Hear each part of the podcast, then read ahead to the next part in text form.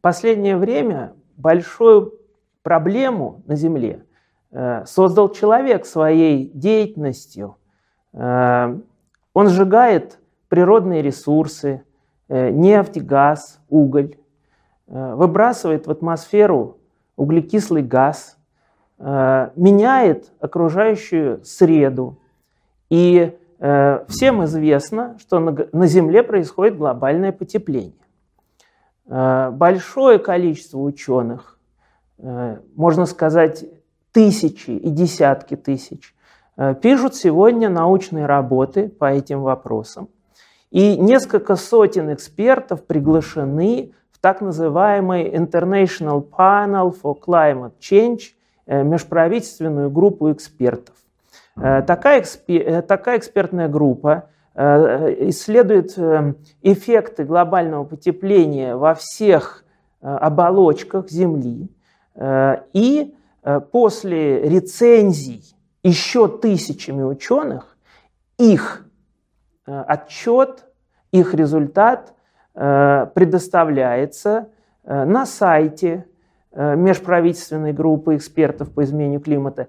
И в специальном сокращенном виде делается отчет для политиков и для тех, от кого зависят Э, решения, глобальные решения э, по этим вопросам.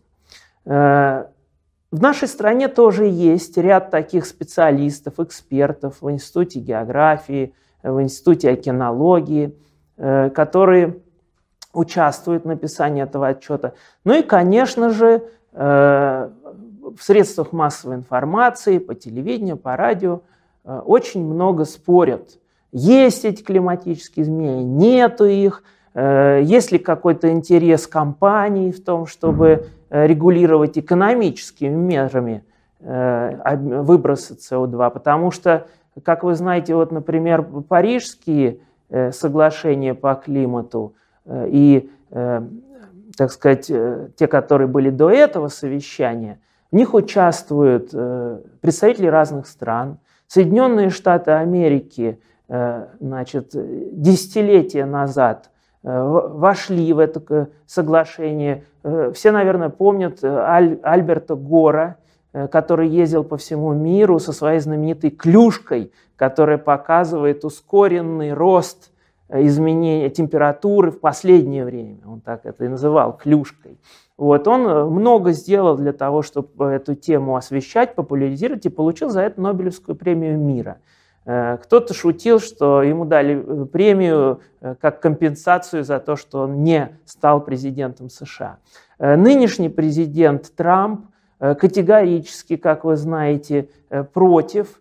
И он перестал, прекратил финансирование многих институтов, сократил бюджеты эм, для тех, кто исследует климат, и убрал с сайта Белого дома Э, соответствующую рубрику, если я ничего не путаю. Вот. Э, ну а есть ли доказательства, свидетельства? Мы видим это со спутников. Мы, э, например, значит, Европейское космическое агентство, Американское космическое агентство имеют десятки спутниковых группировок, которые постоянно мониторят Землю. Записи температуры ведутся на метеостанциях более века – Э, записи э, уровня моря э, тоже в крупных портах, например, имеют продолжительность 100, 150, даже 200 лет. Вот. Все это поступает в центры данных. Вот, например, в Англии находится Хедли центр.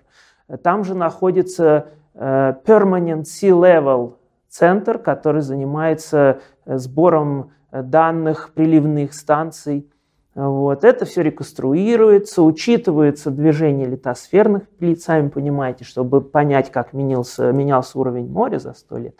Все это надо учесть. И получаются тенденции, что за последние сто лет, например, на 0,5-0,7 градусов выросла средняя температура по планете, и примерно со скоростью 2, э, в последнее время 3 мм в год растет уровень моря.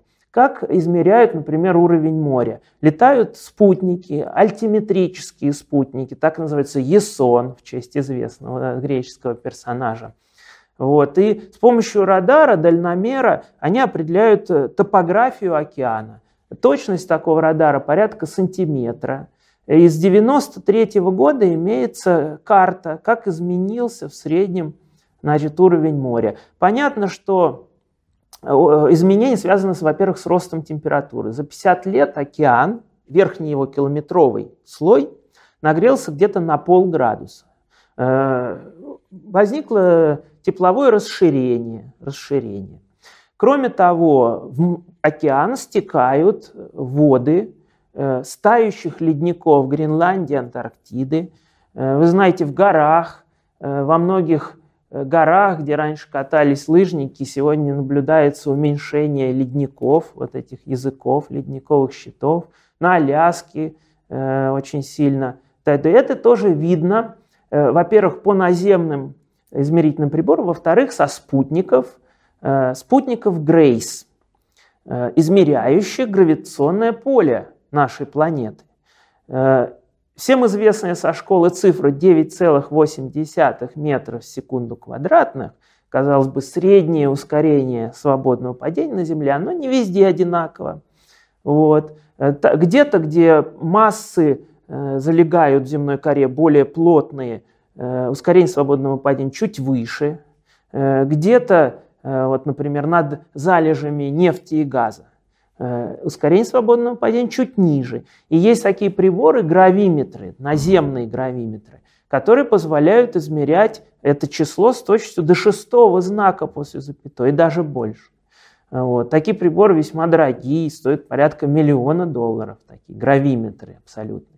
Ну а вот в космос запустили спутники Грейс. Два спутника летят друг за другом, измеряют расстояние, э, значит, взаимное, то ускоряются, то замедляются и чувствуют вот эти все распределения масс на Земле.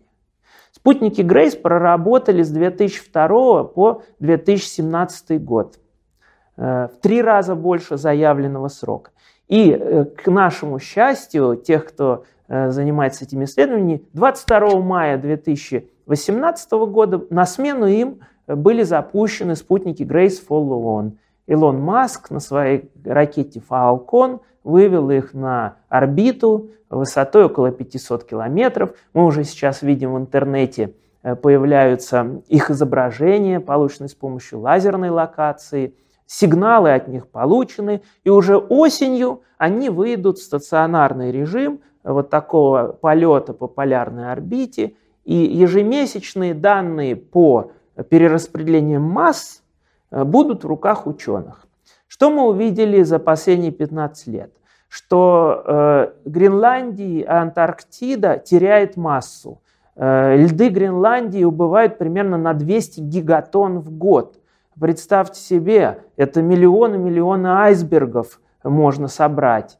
Эм, Все это поступает в океан и тоже влияет на рост уровня моря. Это так называемая массовая или нестерическая э, компонента в изменении уровня моря. Есть острова, э, вот э, уже практически к югу от Китая, вот в Азии в океане есть атоллы, которые очень сильно страдают. Им и так тяжело, во время шторма уровень воды поднимается, их смывает их, значит, эти деревянные постройки, а сейчас, когда уровень моря вырос на 10-15 сантиметров, их практически уже начинает совсем смывать с этих островов, и э, эксперты, специалисты собирают группу помощи, которые решают, пытаются как-то помочь жителям вот этих островов. Ну а лет через 100-150 нам грозит значит, повышение уровня моря, может быть, на метр. Э, тогда Э, Сан-Франциско, э, Шанхай. Ну, в Шанхае там надо, чтобы на 4 метра повысился. А вот в Венеции это серьезно скажется. Много, большой процент населения Земли живет на берегах океанов, э, на островах.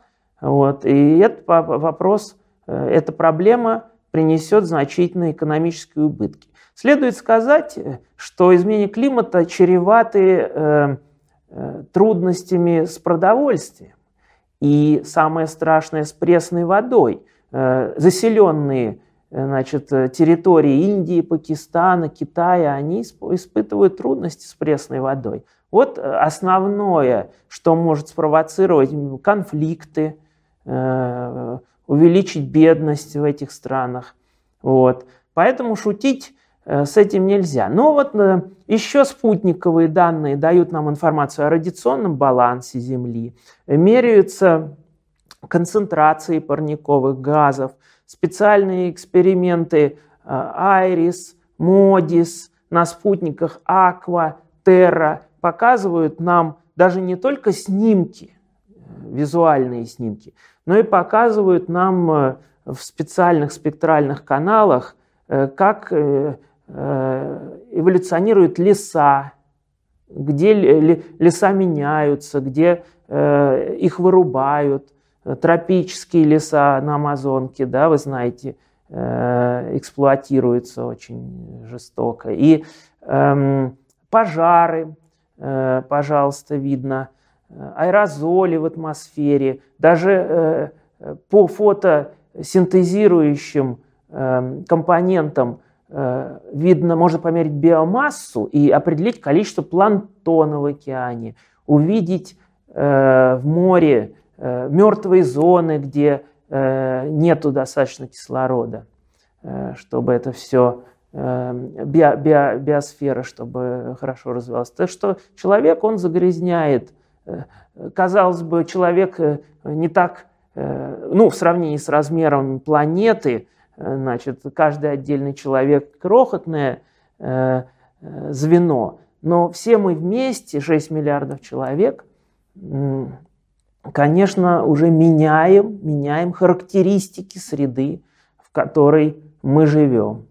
Э, есть, конечно, вопросы, насколько сильно антропогенное влияние, есть ли какая-то доля естественных колебаний – вот, например, э, вулканизм, э, в ходе извержений в атмосферу выбрасываются аэрозоли, э, это отрицательно влияет, то есть это понижает температуру на Земле.